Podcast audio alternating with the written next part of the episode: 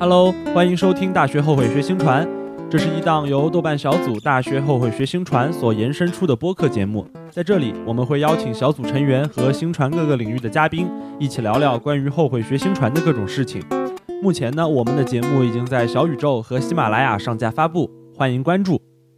我是今天节目的主播常记久。如果大家最近有刷到小组的内容，可能会对我有一点印象。我是一个业余的播客制作人，同时也是一个新传研究生。希望有机会可以和大家一起录播客。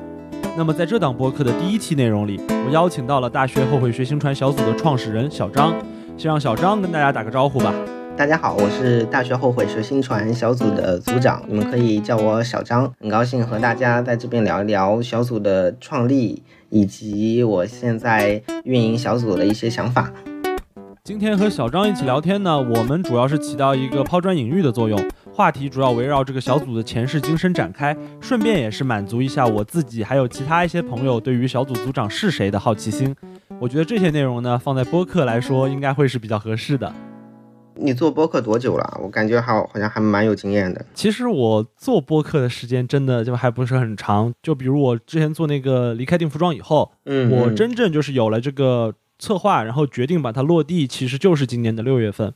就是在六月份之前，我其实还从来没有想到过我要做这个主题的播客。哦，差不多那时候我正好在组里小组里看到你。对，是的，我其实就是那个时候，我因为也在想我自己播客的一些选题，然后也包括我这个时候其实就是很闲嘛，因为我本来就是考上了那个上海的研究生，我在想要不要去上海实个习啥的，结果就疫情又这么难搞，我干脆就说要不然就在家里面做播客吧。算是圆了我自己一个小小的梦想，所以我就是大概就是从那个暑假刚刚开始的时候，我就一直在思考，就是我到底要做什么样的东西，然后我就会到处看一些，就是包括和星传相关的东西，就是各个方向的一些素材的积累，然后确定自己最后的选题，所以最后就确定了，就是以自己的学校为这个选题，挺好，挺好。为什么会想到就是要做大学后悔学新传这个？播客呢，其实说白了就是我经历了一个新传考研的人，我对于新传，我其实是真的就是怎么说呢，我都有点 PTSD 了。反正就是考研那段时间，真的还蛮煎熬的。所以我在看到大学后悔学新传的时候，反而就是觉得好像这个东西就是不会让我产生一些就是对于过去的历史的一些恐惧，反而就是说大家在讨论后悔这个关键词的时候，其实这种共鸣是比较就是比较。真诚比较有意思的，对对，表达一下自己的后悔，然后我们呈现自己可能一些比较真实的，在学习这个或者因为从事相关这个的工作的时候的一些困惑，一些或者说反思。我觉得这个东西其实就是更加真诚，然后更加有力量。所以我当时就觉得这个东西很适合做成一个播客，而且就是小组里面有很多很有价值的分享，把它作为一个故事讲出来，其实也都是完全可以的。对，而且我发现小组里这个包含的内容也比较全面，它有很多还没有开始学新传的呃高中生，或者是已经从事新传很多年的这种老职场人都会在里头分享自己对于新传的各种看法。我觉得这个呃还是挺全面的内容。包括最近我也不知道为什么，可能是因为要开学了吧。小组里面出现了一大片，应该都是就是那种大一新生，他们都在问，就是学习新传到底要买什么样的电脑？就是可能站在我们两个的角度来说，就这个问题多少是显得就是怎么说呢，比较稚嫩吧。就是如果大家上了一两年学，可能就会发现学习新传，其实你用啥电脑基本上都 OK，没有什么特别高的要求。但是就是对于一个大一新生来说，他真的是特别憧憬那种大学的校园生活。然后他也会特别认真严肃的考虑，就是我到底要买哪个电脑这个问题。对，呃，因为我的小组是在二零年十月份的时候才成立的，那个时候已经是过了新学期了。到了第二年的八九月份，第二年那个你看到我们组里那个高考季那一个，是的，是的，我看到了。呃，高考季那一个栏目其实是从去年的六月份开始搞的，就那个时候看到大家有一些想要学习新传的，然后在里小组里问这个学校怎么样，或者是新传学出来怎么样，然后我当时就搞了这么一个栏目，一直今年算是第二期，然后大概分为这么两个阶段吧，一个是同学们呃想要报新传，然后在组里问怎么怎么样，第二部分就是。快开学了，开始问要什么电脑，要做什么准备，这每年都对对对，都固定的两个两个栏目。那我其实还蛮好奇的，就是你当初成立这个小组的时候，你是就是出于一种什么样的想法，就是突然想到要在豆瓣上面成立这样的一个小组呢？你是有受到其他那种大学后悔学什么专业的小组的启发吗？对，其实大学后悔学新传并不是第一个后悔小组，后悔学某个专业的小组，在之前是学会计和呃学法学这两个小组先成立的。呃，我记得应该是哈，然后正好那时候我是换了毕业后的第二份工作，第二份工作从事的是新媒体运营，但是那份工作有点食之无味的感感觉，就是工作内容有点类似于生产互联网垃圾，嗯，内心的对于这种专业的看法，对于工作的看法，包括对于未来的这种规划，都还是处在刚毕业的迷茫期。呃，所以那个时候我正好看到豆瓣有这两个小组，然后我就在想，其实我我我我有的时候也会后悔，我为什么没有去学别的可能更加综合一点的专业，或者门槛更高一点的专业，不至于现在我在这里生产互联网垃圾。然后我就成立了这么一个小组。当时我的想法其实还蛮简单的，就是呃看到别的有这个组了，然后我自己内心有这种后悔的情节，然后我就成立了。我当时没有考虑到，因为我。之前没有过成立小组的经验，我有过发起豆瓣话题的经验，但是这两个好像还是不大一样。然后我也没有抱很多的期望，但后来的时候人还是蛮多的。我们这个小组就是差不多保持了，可能就是说在豆瓣的小组里面，后悔相关的这个学专业的小组里面，一直是人数最多的。但是我看最近好像会计那边也有所反超。你还记得就是说从你成立小组的这差不多快要两年的时间里面，是从什么时候开始，就是说有大量的组员进入小组，还是说这个小组组员的发展其实是一个非常稳定，就是平稳上升的一个状态？我还蛮好奇，就是说这一段历。历史数量上面的变化是什么样子的？嗯，总体上来说是一个比较平稳上升的状态。从十月份成立之后，大概到十一月、十二月，呃，增长的速度都比较快。其实增长速度我是有预期到的，因为会计专业我知道他们整体的这单一专业的学生是人数很多，每个学校基本上都都有。然后，但是像新传，因为我们是。有点讨巧，这个这个名字就是包含了各类专业，包括广电、嗯广告学这类各类专业，所以我对于呃总体的人数这种上升的趋势是心里有一个有一定准备的，就觉得一一定会壮大。然后，但是明白对长期来看是一个比较稳定的状态，但是你会看到最近的人数稍微低于。会计小组，这其中也是有波动的。比如说，每年他们在考研的时候，考研成绩国家线出来之后，可能会有一大波的呃人进来，然后吐槽自己的后悔。这是比如说一一个一一个时期增长的比较快的。对，然后还有在高考后。这也是一个时期，然后新学期啊，或者等等的这一些自己学在学习的节点，有一些这些时期，他们增长的比较快。呃，同时也是也我也搞过一些活动，嗯，比如说大家呃过年的时候，然后许下什么对于未来学习的心愿，或者是有什么要告诉呃即将要投入到新传学习的人。的一些经验啊，或者这之类的东西，但是 说实话，我最近有点惭愧，就最近因为我换了份新的工作嘛，所以最近比较忙。看到小组里有加入要新学这个新传的同学，但是可能在这种活动上比较有点力不从心，没有去搞一下啊。每天呢，当当然也会固定的看，就是看一些广告啊，或者是水帖，给的删删一些。但是这也涉及到了一个话题，就是说这个小组到现在。是只有你一个人在，就是日常运营管理吗？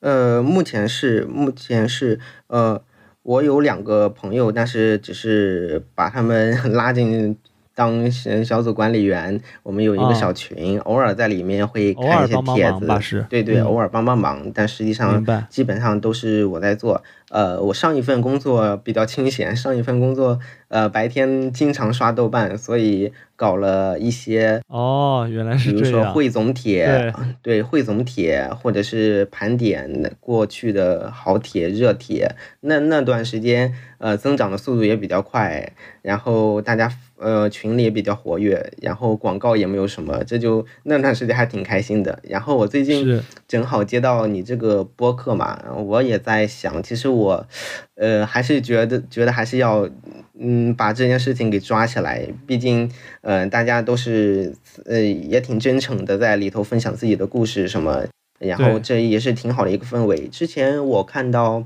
呃，有小组组员说。咱们组的那个氛围还是挺好的，就是互相帮助啊。对，我也觉得是的。所以我觉得不能够浪费了大家的这种感情，还是应该，呃，我还是想要抓一抓的。对于管理员这件事情，我还是有点比较谨慎的。有的小组他的管理员。我看的情况并不是很好，而且我我哦明白，我大概明白，我也看到过一些不太好。对我也比较担心，就是会不会影响到大家的这种时间啊，或者怎怎怎么样？倒是我经常在组里看的有很多活跃的朋友。是的，是的，这个小组逛久了，就是经常会看到一些熟人。咱们这个小组的氛围确实就是说，首先他确实，我基本上没有看到过那种乱发小广告的，然后大家在互相帮助，就是回答问题的时候。其实真的有很多相似的问题，我看到有很多高活跃度的组员，他也都一直在就是帮忙回答，不管是实习啊，还是就是考研选专业啊，大家都还是就是对这个小组的内容，或者说这个小组发生了什么，就是蛮关注的。我还真的就是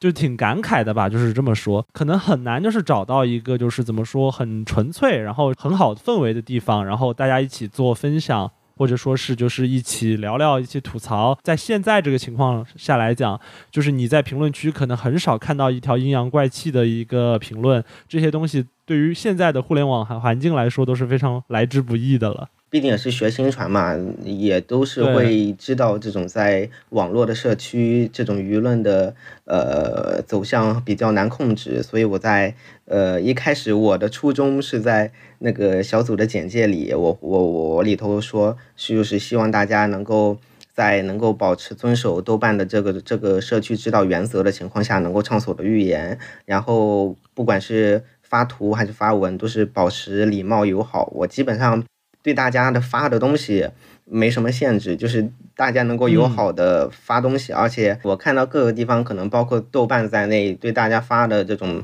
东西都有越来越严格的限制，所以我没有设置任何的违禁词。然后就是大家能够发什么，只要不违背这个一个基本的友好礼貌的准则，或者是不过分的偏离这个小组小组的主题，我觉得都没有问题。所以大家可能也是觉得在这里，呃，规则限制也比较少，也也都比较自由，同时对于各自的经历都有感同身受吧，都互相帮助。我我还挺喜欢这种氛围的。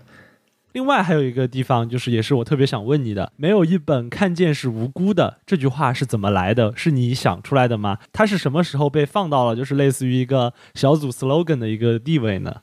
这个真的不是我想出来的，但是这是我我也感觉，呃，是也是我的想法。我确实当时嗯报新传的专业，我是学的广播电视学，呃，那个时候明白，对我那个时候我甚至。呃，放在第一位。我报志愿的时候，我甚至报了个政治学之类的。然后我我我我的一个一个亲戚跟我说，可能以后不好找工作，怎么？然后我就觉得，然后我就想 起了我以前的以前的一个类似于梦想理想吧，我就想着去当个记者。然后我就看到我报那个院校里头有广播电视学，他那个时候是广播电视新闻学改名了，然后广播电视学，我就当时就觉得啊，我以前看的。呃，柴静里头，那在看见里头那种那种文字，什么呃，教育是一颗心，然后碰撞一颗心，然后大家融于呃相互交融那种感情，就像是水溶于水。我感觉我第一次觉得哦，记者呃也可以去那么细腻，然后呃去到处能够去发掘别人的故事，然后给别人这种触动，然后确实对我也是一种触动。所以我当时就义无反顾的报了这个，觉得能够当记者的广播电视学。但是确实毕业之后，每每想起这件事情，都觉得我当时为什么要一时冲动，因为看见这本书，一本书，去去报了。广播电嗯，就报了新传的专业，呃，但这句话并不是我想的，是当时我忘了是小组里刚刚成立没多久，刚成立也就一两个月吧，没多久，可能是小组里有人发的，或者是在微博上看的，还是在哪里看的，是有人说没有一本看见是无辜的。我觉得，嗯，而且我后来呃发起了一个调查，就是小组相当于一个人口普查吧，就是问大家呃那个入坑。的原因是什么？我当时有一些新闻编辑室，比如说那个影视剧啊，我不知道你们看，对对，呃，然后呃，还有就是看见啊，或者是白说之类的这种书，确实我发现，呃，有很多人都是因为看见入坑的。那我那那我觉得这句话其实又简洁有力，然后又是的，大家都知道这本书。我觉得作为作为你说 slogan 也好，但是说作为小组的简介也好，我觉得也也比较有趣。我其实，在对于它能够包容小组的整体的内涵上没有考虑很多，但是觉得这句话还是蛮有意思的，也所以我就加上去了。但是实际上，嗯，根据我那一个小的人口普查吧，就是看到大家。我发现，像我们，我是一二一五年高中毕业，然后那个时候大概在一二年还是一几年的时候看到的是看见这本书，但是后来随着这种国内的娱乐圈的发展，然后各种新媒体的这种发展，我发现后来很多人都是因为追星。入坑的这这点好像和和这个看见好像关系又不是很大，呃，发现大家这种嗯现在学新传入坑的原因的变化还是蛮大的。这个洞察是非常有意义的，因为我在中传，我我应该是比你小一届，我是一六年入学的。从我自己的那种经历来说，就我我是有很深刻的印象的，应该是读高中的时候吧，那个时候就是一本柴静的《看见》，他可能已经作为一个语文老师的推荐读物了。然后，如果班上有一本，大家是真的是会传着看的。而且在我读高中的时候，那个时候也是出现了，就是穹顶之上还是穹顶之下来着，这个也算是就是一个很重大的一个社会性事件了。嗯，对。所以在那个时候是真的看见，可能对于大家的影响范围都是很大的。但是差不多就是过了两年吧，我就发现越来越多的学生，他们进中传，他们可能就是很单纯，就是说。我很喜欢娱乐圈，我想追星，然后听说中国传媒大学是一个进入这个行业或者说进入这个领域的一个 非常好的一个渠道，所以我就想要来了，就这么简单。对，甚至我们上学的时候，我们老师可能还会跟我们说一下，呃，让我们看白岩松的《白说》之类的。但是我现在可能毕业之后，我我我现在想象的可能他们已经老师都不会给他们再提这个了，毕竟他们入坑的原因也不是这个，可能很多同学对都都对老师说，我是想要要进娱乐圈，我是想要做经济工作或者是传媒的这种和娱乐圈比较靠近的一些工作，感觉时代也是在变化。我自己是一个。并没有读过《看见》的人，就是说来也很奇怪，真的，就是我在高中的时候，我沉迷的都是一些更加跟现实社会无关的东西。我唯一就是当时有的一个习惯，就是读那个《凤凰周刊》。就我那个时候，其实对媒体也没有任何认识。就因为我自己是这样的，反而我就变成了一个很不一样的，就是学新传的人。我可能没有什么新闻理想，新闻传播这个领域或者说这个行业做的一些事情，其实都是很符合我的兴趣的。就是因为在这种条件下。我反而没有那种特别特别强烈的，就是说我大学特别特别后悔学新传，因为我的理想并没有和现实产生了特别大的落差，就是这一点对于我来说算是一个和大家可能不太一样的一个就是特殊的一个角度，所以我也很好奇，就是说你大概是什么时候开始觉得会后悔学新传的呢？就是在你读大学的时候吗？还是说是在你当时比如说第二份工作的时候？真的是读大学的时候。和组里很多的朋友说的呃，也差不多，就是学习的时候还是挺快乐的。为什么呃又能又能够呃拍片子，或者是能够写写写点东西？我觉得那个时候因为受到的限制比较少，我当时还加入了老师的一个新媒体的工作室，我也在学校的学生会做了新媒体的工作。那个时候，嗯，从一开始对于新传、对于传媒会有自己的一点点热情，那么也能够。经过这个学习啊，能够经过老师同学的帮助，能够做出那么一点点东西，自己内心会还是比较开心的。但是真的毕了业之后，我会发现我做的那些东西，我学的那些东西，要么是和呃这个社会可能工作的需求，他招聘的需求啊，并不是很相符。因为我那个时候毕业之后。我我学习的时候，大家甚我甚至还我们我们学校还甚至还在教那个报纸排版。后来我们这一届之后就去掉了，去掉了这个去掉了这个这个课程。然后我们那个时候比较火的是呃公众号，微信公众号，呃，然后或者是微博这样的东西。等到了毕了业，大家差不多一九年的时候，呃，一九年二零年工作的时候。抖音这种短视频的媒体就已经渐渐的火起来了。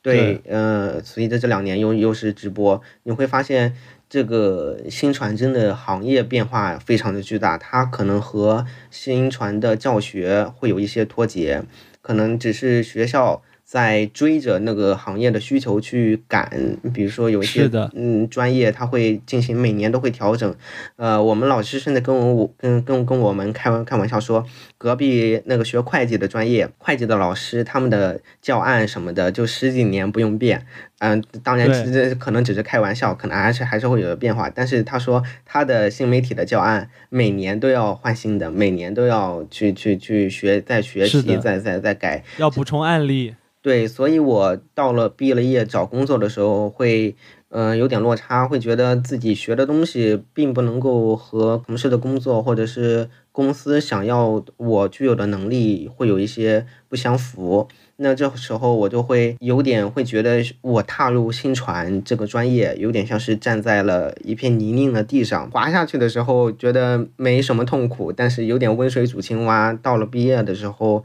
发现好像不如其他专业有那么高的门槛，而且我们当时在大三的时候，很多人去准备考研。嗯，大三、大四准备考研，有很多同学他学的是，比如说经济学、政治学，都去学考了新传的研究生，跨专业的很多。但是我们班和另一个汉语言文学班就是差别比较大，汉语言文学班可能他们也也有学新传的，去跨往新传跨，然后或者是学自己本专业。但是我们班好像基本上，呃，十个人里头有八个都是往外头跳，就大家已经意识到。嗯，可能再去学新传，呃，给自己并不能够带来很多的这种呃长进。尤其，嗯，大家在这四年学习的过程中，发现课程有些水，然后老师可能讲的东西也并不是很超前或者符合社会的需要，大家会觉得继续在学新传就。嗯，就就有就有点慢性自杀的感觉，就不如去学别别别别别的专业了。我当时也是这么一个想法，大概就是在找工作的时候，呃，深刻的体会到后悔是这这这这种情绪吧。你刚刚说到上一课特别水，就这个也真的让我想起来，我刚刚还说就是我其实不是特别后悔学星传，但是你刚刚说课特别水，就让我想起来了。虽然我不后悔学星传。但是我会有点后悔，就是在中传见识到了一些水课能有多水。就举个例子吧，嗯，就是我在中传曾经有一门我的专业核心课程，在那一门水课上面，老师打开了他的那个陈年酿造的 PPT，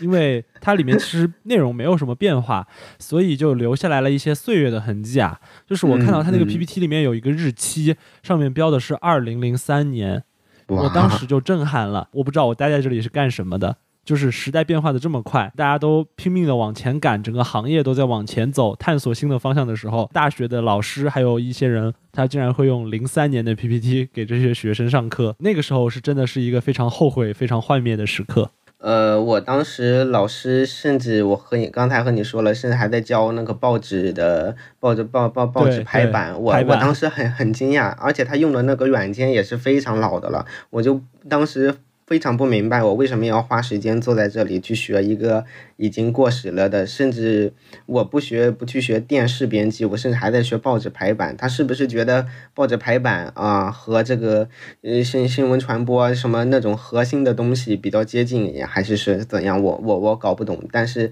我我们下一届就已经去掉了这个课程，我我我为下一届 感到欣慰，他们不用再去浪费时间学这个，而且我们当时学还学那种 PS，呃 PR 这种软件，呃，我和我一个学姐的观点是比较相通的，就是这种软件，嗯，在学校里去学的东西，甚至不如自己去。自己在 B 站上学，甚至不如自己在 B 站上学，没有必要去单独的拿出呃这么一门课的时间，一学期的时间去学学这么一个软件的一个操作，呃，但是他对于呃呃构图或者是呃拍片的这种思路的说是嗯讲解却非常的少，一方面是少，二方面第二方面就是也不是很先进了。嗯，我们到现在虽然也是在拉片，像是公民凯恩之类的那种比较经典、比较经典的片子，但是对于一些新的片子、新的导演、新的纪录片拍摄的东西，我讲的是比较符合我，呃，我我当时那个专业广播电视学，我们是比较强调那个影视传播嘛，它一些新的东西它加入的很少，而且有的老师。嗯，老师和老师之间的差别也比较大吧。我嗯有一个也是在中传毕业的老师，他过来是给我们讲纪录片的解说词，还有新闻学嗯新闻学的东西。他是上课非常严格，而且他讲的东西非常的深入，这一点是很好。但是有的老师他就好像呃上课的时候给我们讲讲他自己的故事，讲讲学院里发生的事情，然后。呃，讲一讲，念一念教科书，念一念 PPT，让我们好像对一下，好像就这种老师很多。对，其实这样的老师，呃，那那种比较严格的或者讲课比较好的老师，真的是凤毛麟角。但是这样那水课的老师好像还是很多的，嗯，偏偏这样的老师，这也算是大家的一个 特点。对，偏偏这样的老师，呃呃，在还还会指导毕业论文。对，最害怕的这种老师，他每次提意见也没有办法特别具体，可能就是就是给一些非常笼统的一些答案，然后让你自己就摸不着头脑。对，是是这样。我当时甚至我的那个导师，呃，对我的意见不多，但是我知道我写的不好，但是我觉得他并不能够给我一个很好很好的指导，呃，也就也就这样仓促的草率的毕业了。那你现在的工作还就是算是在这个新传领域吗？就是因为你其实毕业的时间已经比较长了，也换过几次工作了。我还就是挺好奇，你的工作是一直就是属于新传领域吗？我横跳了，呃，横跳了一下这个工作的种类。刚开始毕业的时候，我是做的新媒体的运营。呃，我当时实习的时候就是在豆瓣做的实习，当时是做用户运营，然后大概五六个月呃左右。那个时候，因为豆瓣的氛围还是比较好，我也挺挺喜欢在里头工作的。但是是的，我有朋友在豆瓣实习但是后来呃，可能和豆瓣的整体的这种发展的需要不符，然后整个我们的小组就被裁撤掉了，就是啊，正式员工也没了，那我这个实习生就更没有落脚的地方了，有点对，有点尴尬。呃，这是我用户运营的这部分和新传还是比较接接近的。然后后来后来又做了。在一个嗯比较大型的教育机构做了新媒体运营，但是自从做了那个之后，我是对于教育机构就不怎么想想去再碰了。那个实实在在的，就是完全为了课程去引流，然后这这对是的，所以你会要做很多的互联网垃圾的东西，他他他也是会让我感到挺后悔学新传的一部分吧。后来我就，因为我大学的时候还比较喜欢做，就 PS 呀，或者是设计这东西这类的工作。我后来做过，做了一年多的这个设计的工作，做户外广告的设计，然后做对做一些平面设计的活。然后到我现在这份工作，相当于是把之前的一些工作一个整合吧。嗯，我现在做了一个宣传策划的工作，说说是呃宣传策划。平时呢，一般可能就是公司的这种文案的东西是需要我去做，然后呃视觉的东西我也我也会做一些，然后对内对外的宣传的工作。呃，我也要做一些，所以现在虽然我在呃新传的工作和设计的工作之间来回的调，现在相当于是把他们做一个整合的工作，现在是在这样做。那真的，你你工作其实还从事的这些领域，一方面是挺多元的，然后它其实也基本上都是还是跟新传有关的，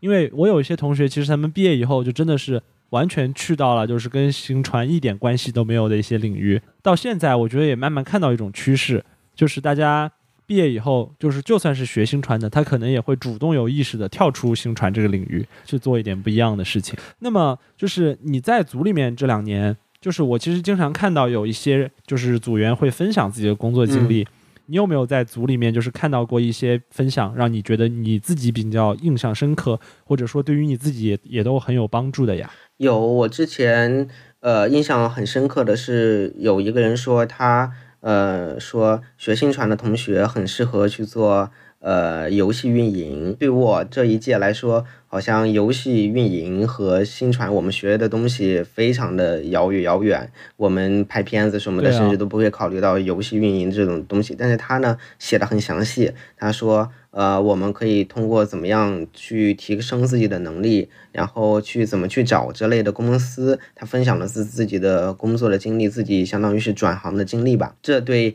嗯，小组里包括是我，就是这种眼界的开阔，呃，去提升自己能力，对我像是相当于是一个指明方向的一个，呃，一个很很好的帖子，我对这个印象很深刻。其他的还有说，比如说自己去考公。呃，相当找自己学了新传专业，然后考公的难度，这个好像在全国各地都不是很一样。比如说，对对对，有的地方它新传，呃，它囊括的专业囊括了很多，它就比较好考一些。那有的地方它就限制的非常的严格。那也有的人说，在考公之后。呃，工作并不顺心或者怎样，嗯，那大家反正都是分享了自己自己的经历。我觉得对，尤其对于还没有毕业的人来说。都是一个很好的参考。对于毕业的呃毕业之后后悔的人来说，那些小组里转行的帖子，呃，也也也是很有帮助的。是的，就是说到这里的话，就很有意思的是，你你也看到我最近在小组里发的那个，就是关于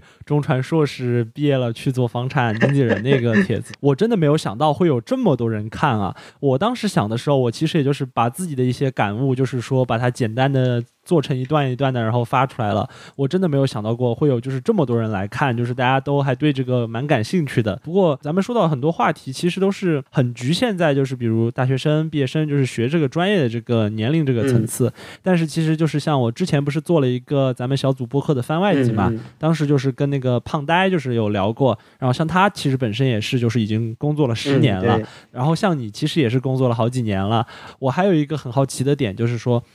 就是你在豆瓣的后台上面，它会有一些数据告诉你，就是我们的小组组员他的构成大概是什么样的嘛？就是比如说就是年龄段啊，然后说大家在哪些城市啊，或者说男女比例啊这些东西，我真的还蛮好奇，就是这些可能大数据相关的东西，还是说豆瓣就是啥也不提供？没有，豆瓣在小组管理工具上还是比较简陋的，呃，它呃能够提供给你展现出来的，可能就是在。我对我我小组组长或者管理员是能够看得到的，就是小组哪个成员比较活跃，他旁边会有一个呃橘红色的一个小点儿，就是告诉我啊这个同对这个成员他经常的发帖子，或者是他比较活跃，或者是我点进某个成员的帖子之后，然后我有一个成员记录，我能够看得到他发了多多少帖子，然后多少个回复，有没有社区违违规的这种情况，但是他。没有统计这种年龄啊、学历之类的东西，我是自自己去搞了一个，相当于是普 人口普查的帖子，我可以可以跟你分分享一下。嗯。然后我当时呃普查了一个大概结果，就是大概百分之九十都是女性，然后百分之十。哦，这个对，在我意料之内。对，好像这也和豆瓣这个社区的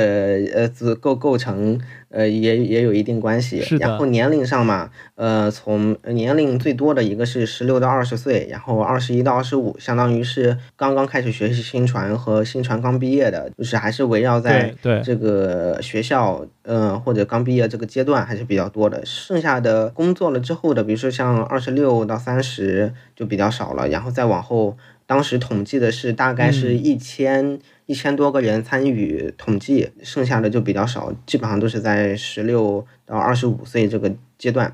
然后学历，大家大家基本上都是本科占到了八十四百分之八十四左右，好高啊！对，然后还有百分之呃五六的是高中 高中同学，他们可能还在观望。这些高中同学对，还有百分之十左右的是硕士，嗯，博士也有。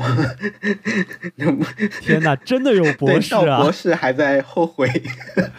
后悔，然后 这个我真的没有想到，学读到博了还在后悔。对对，呃，关于我，我尤其因为我当时也比较好奇，我自己的性格是呃没那么外向的，所以我也很好奇大家的性格呀或者怎么样。呃，我就去统计，发现像是内向的人和社恐的这种占的比例也也比较多，大概大概是百分之。呃，不到百分之五十，但是另外的外向的可能只有百分之三十这样的左右。我发现我们莫名其妙就是聊得越来越学术了。既然谈到学术，好像我感觉小组里面其实谈学术的不是很多。从你的角度来说，好像是这样吗？就是你也有这种感觉吗？就我们这个小组里面，好像大家谈论的更多的是就是如何保研、如何考研，或者说你如何去做一个就是更好的工作、找工作。对，和你的感受其实一致。我从成立到现在，呃，基本上是没有看到过大家对于这种学术的讨论。大家可能比较沾学术一点的，也不能说是沾学术一点，就沾学习一点的，就是问，比如说新闻评论怎么写，然后新新新闻稿件怎么写，他们可能会，嗯，局限，嗯，去去去想着怎么完成这个作业。对，这样完成这个作业有什么办法，或者要看看什么书。今年三月份儿，好像三四月份儿。还是比较火了，我有点忘记当时一个什么热点的话题，大家会哦，好像是当时当时那个飞机坠落，对对，那个飞机坠落，然后讨论这种媒媒体对于这种呃受害者的新闻关怀，灾难新闻报道，灾难新闻报道，呃，当时他截取了有一个呃孝一良介，对对，他是他是我的一个。同专业的师弟，他现在也是在新传读研究生。他当时是写了自己公众号的一篇东西，就是讨论这个这个这个话题，然后也引起了不小的轰动。所以我们组里也有人去转发这个，或者是。当时其他媒体对于采访的报道，当时还是比比较火热的。这也这可能是小组里最最接近学术的一次了，嗯，而且跟你最开始说的那个小组氛围的这个话题也有关。那个时候我会真的才真的体会到小组确实讨论的氛围还是不错的。大家虽然是这样一个可能放在微博上早就已经吵得不可开交的对骂开的东西，对，大家竟然在下面还能够保持比较平和的。讨论虽然有的时候还是会有一些比较扎眼的嗯 这样话言言论，那那那些并不构成主流。一方面是 真的是学术的东西讨论的比较少，大家还是比较关心自己未来的出路，对未来的发展、未来出路，或者是在学校里怎么能够活下去，怎么能完成作业，这这样。可能就是我猜测啊，就是也是跟就是我们这个小组是大学后悔学新传有一定的关系。对，大家可能都是因为后悔学新传，反而更加关注的是一些比较现实、比较实际的一些出路啊，一些未来的东西。就是如果他可能不后悔学新传，或者说他很热爱新传，他可能走上学术这条道路的可能性，我感觉也会更大一些。包括我自己在生活当中的一些例子来看的话。就是不后悔学新传的，确实他们去读博的可能性也会高一些，也是跟我们小组的主题有关。对你说到这一个，呃，其实我最近还是会有一点点的呃纠纠结，因为小组的话题确实是后悔学新传，但是目前来看。呃，这个小组又是豆瓣最大的和新传相关的小组，呃，所以有的有的人他比较本质主义，就是觉得。大家在这里讨论，一定只能够讨论后悔学新传的相关的东西，然后其他东西不能够讨论。也有另另一些人又觉得，我我是学新传相关的，我也有其他的困惑，或者是呃，我我我有其他的问题，我那我我我也想在小组里问。你看，像选像选电脑这种东西，它和后悔学新传没有关系。对，一般来说，我就是睁一只眼闭一只眼，毕竟毕竟还是觉得能够帮助到一些人，还是还是。挺好的，但是另一方面，对于过分偏离的东西，比如说，还是有人说他自己不后悔学新传，然后他要自己来来群里说一下不后悔的原因或者怎样。这种 如果他要是没有引引起很大的这种讨论的话，我觉得放偶尔放放在那里，他们自己慢慢就沉下去了。另外还有一个小组，好像就豆瓣，嗯，还有另一个小组就是大学不后悔学这个专业这个小组里头，对，我不知道你们看过里头好。好多专业都都在讨论，所以我对于这还是有点有点纠结的。一方面是觉得大家这毕竟小组的主题还是或学新传，大家还是尽量的多一些吐槽呀，或者是在里头相互的安慰、相互的这种帮助，如何的避坑。所以我当时建高考季的这个栏目的时候，就是觉得啊，假如你你呃有小组里有一些。呃，明确的理由能够劝得住一些人，或者是说呃劝不住了，但是能够给他一些帮助，或者是能够让这些报考新传的他的脑子一热，能够给他降降温，能够让他去对给他更 更理性的去思考一下自己我到底想要。什么，然后就过来看一下未来的可能发展的现状呀。然后很多人也会问那个毕业之后都会干什么。这这是能够围绕着后悔这这个话题。然后像是另一个新传互助里头就比较杂了，一般是同学们，嗯，可能大家是。啥内容都有，对，里面啥内容都有，和新传相关的买电脑有，然后买新，然后新传资料的也有，然后报什么考研课的也也都有。我的 要求并不是很高，就是大家不要发广告，然后还有一些发调查问卷的，发调查问卷的，尤其在写毕业论文之前 是非常的多的，尤其是上半年。我自己当时也是在豆瓣里面发。对。我一般这种是情是采取的，就是给他禁禁止回应，就是大家还能看到这个帖子。毕竟我觉得啊，能够帮帮帮一个人收集到一点资料，大家都是学新传的也可以。但是如果全都是这样帖子，其实对其他人去了解对很不友好，了解对自己有帮助的信息，嗯嗯，有很坏的影响。所以我就让他禁止讨论，让他自己的慢慢的沉下去吧，就这个样。豆瓣的社区管理员他是会审核帖子的，呃，我后台会看到有一个管理日志，里头除了我删去的或者是禁止回应的一些广告的帖子之外，嗯，还有一些的回复和发布的帖子是豆瓣管理员给删去的。你稍等，我看一下哈，我看一下最近的，我最近好像都没有看，但是他好像，嗯，平时删的还不少。对，我也感觉就是豆瓣，其实它内部也是越来越紧张的，反正不像以前了，真的不像以前真的不像以前。我现在呃是嗯，反正我没有设置违违禁词，大家只要不起冲突，我觉得都都可以讨论。但是豆瓣方面好像对于意识形态或者是呃这方面的东西审核的会很严格，他可能在我还没有看到的时候就已经把帖子给删删掉了。有的时候我自己去。管理日志里，我才看到他，他给删掉或者是禁止回应，而且他好像审查机制，豆瓣我不知道是不是因为真的穷，就是 还是他们是人工或者理理解的偏差，有一些东西你很明显的感觉到有一种草木皆兵，或者是呃有有有有点不智能的感觉，好像你感觉没有什么危害，没有什么影响的东西，他们也都给删掉了。而且豆瓣在整个平台上面，它也会有一些流量的倾斜嘛，肯定是对于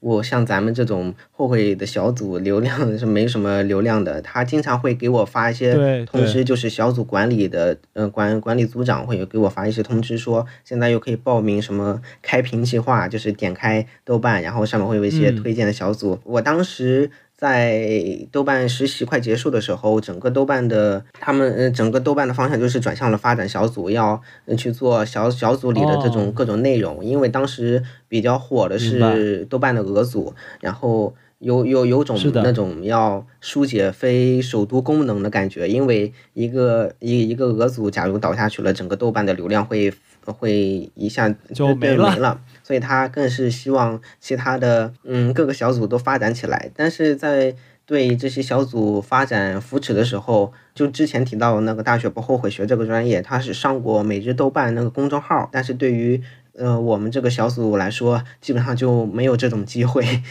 我们其实因为星传还是比较敏感的，对他会觉得后悔这种东西不正能量。回到就是你你身上。我还蛮好奇，就是说你其实一方面你是学新传的，而且你也是这个小组的，就是创立者。你自己看了这么多，就是关于新传的一些就是讨论，你现在还会后悔，就是说自己大学学了新传吗？其实你已经上班了这么几年了。嗯，我其实这种后悔的感觉是越来越淡了，呃，有点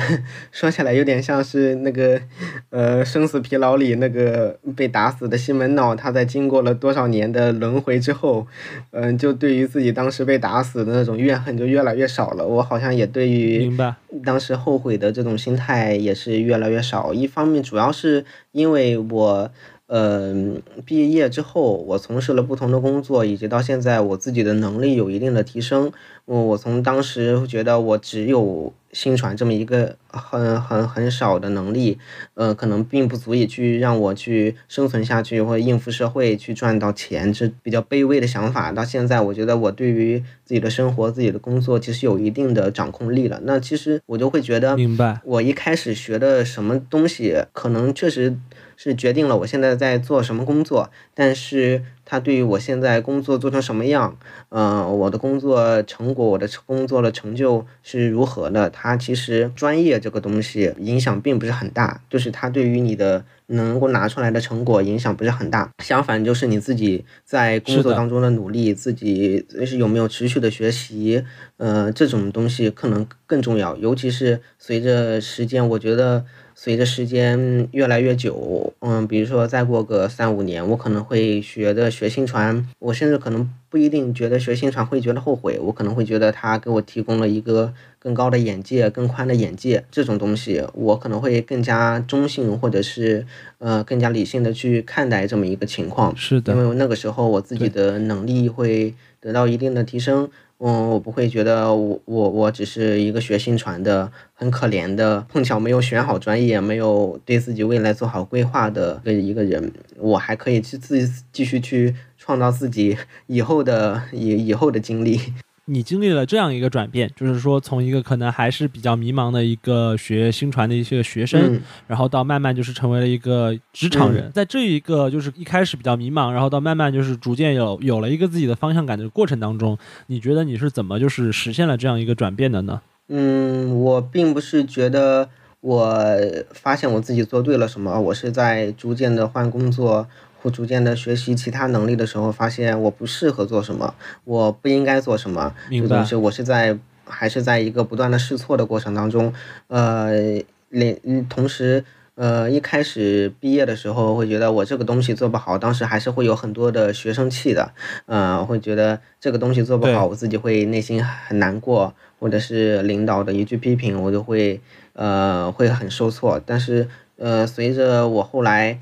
嗯，发现我自己做的东西，做呃，他能力是可以进行迁移的嘛？呃，我做这项这个项目的时候，我所具备的能力，我换一份工作，我照样也可以有。所以我会慢慢的提升自己的这种自信，就是在呃不断的工作当中磨练自己的心性吧，就被迫的磨练了自己的心性，然后同时觉得。自己是有解决问题的能力的，然后相对于是相对于其他的工种来说，比如说我们公司现在还是有有呃程序员，像他们来说，就各自的领域里头都能够呃做出一定的成就，这也能够带给我一定的信心，不会让我觉得啊，我当时为什么没有学嗯学计算机？嗯，我觉得只要是一直自己自己还是在努力学习、努力的进步，都能够在自己领域里做出一定的成就。相较于刚毕业的那种迷茫，就会逐渐的扫清那种迷茫，逐渐的发现自己想要做什么，是逐渐的发现自己适合做什么。你说这个我还蛮有就是同感的，因为其实就是我们两个也都经历过，就是那种可能在快要毕业的时候，还但还是一个大学生的时候，就是会有那种很。很强烈的那种迷茫感和恐慌感，但是其实在我工作了一年以后，就我也发现，好像就是说那种迷茫的状态、那种恐慌的感觉，其实都还是就是说你做事做的太少了。一方面，你们还没有养成那种就是就像你说的那种工作的心性和工作的那种态度，然后另一方面就是说。你接触到的东西还不够多，所以你会感到一些恐慌。从现在的一个角度来说，我都觉得很正常。在大家那个状态当中，后悔的感觉、有迷茫的感觉，都是一个正常的一个过渡期的一个状态。对，就像我现在，虽然我又要去读书了，对吧？就很莫名其妙，我自己一年以前我都想不到，但是就是我可能就是反而不会有那么没有那么多，就是可能迷茫和恐慌了。知道就是我要去找一个自己擅长做的事情，慢慢寻找到那个方向，然后去踏踏实实做事就可以了。其实并不需要有那么多就是恐慌的状态的，所以我觉得其实可能对于很多我们的就是跟我们一样的组员，或者说可能他们的年龄会比我们还要稍微小一点，嗯，对于他们来说，他们可能也会有一个必经的一个过程，在这个必经的过程当中，他们可能会来到就是大学后悔学新传这个小组，但是可能过了一两年，他们后来也会慢慢发现，就是跟你有一样的感觉，我没有那么后悔了，甚至说我慢慢的发现了就是学新传真正带给我的意义。我觉得这个可能也就是作为我们这样一个小组，它有时候起到了一个陪伴的作用吧。刚刚跟你聊的时候，突然有这样的一个感想。对，其实你说的挺对，小组这种陪伴的作用，因为每年都有新的毕业生，每年都有新的迷茫。我看到他们在小组里总是在问。我学了新传以后到底能干什么呀？这个问题每个人都有自己的答案，但是这个答案就是只能靠自己去摸索，自己才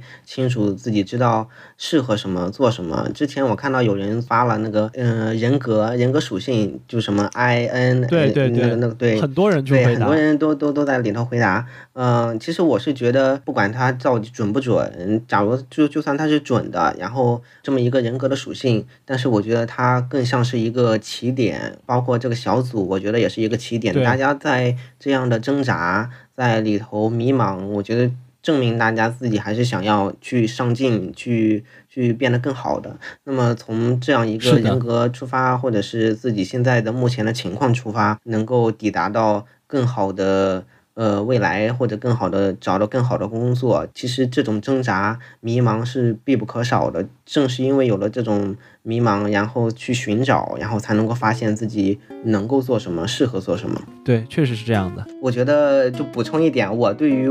就是你们又没有说，但是我我觉得也是我自己最近在思考的，就对于小组未来的这么一个发展的一个情况吧。以小组现在人数也是越来越多，我也是希望能够帮助到更多的人。然后现在虽然时间精力比较比较少，但是我还是想要能够尽量的发起一些活动，比如说就好像之前聊的，大学老师都没有想到我会创立这么一个后悔学新传的小组，他也没有想到他教我的那些新传的能力、新传的数据整理的能力，然后。发帖的这种技巧都会被用在了运作这么一个后悔学新传小组上。嗯，希望我能够用好这个这些能力，然后把小组发展壮大，帮助到更多的人吧。